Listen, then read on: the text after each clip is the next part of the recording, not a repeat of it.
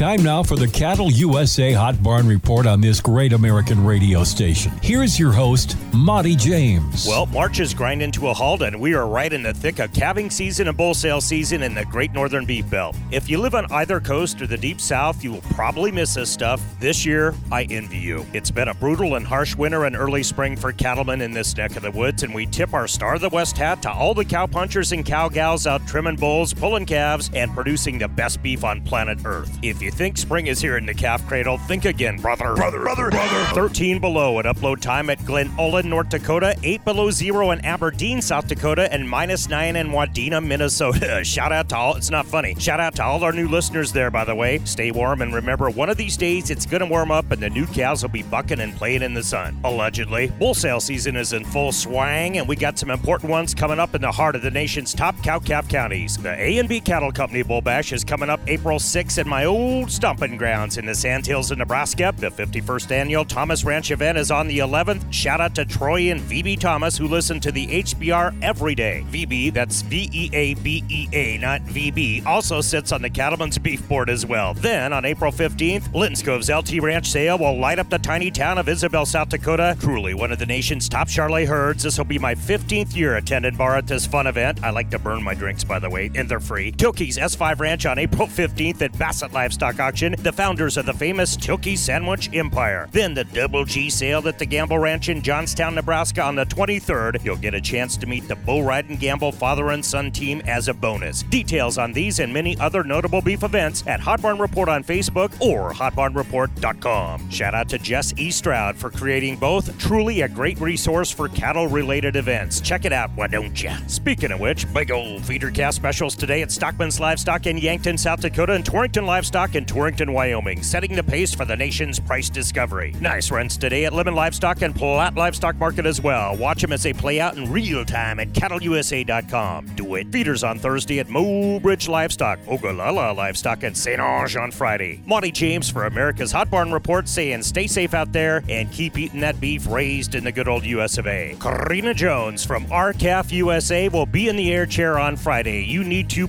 be there.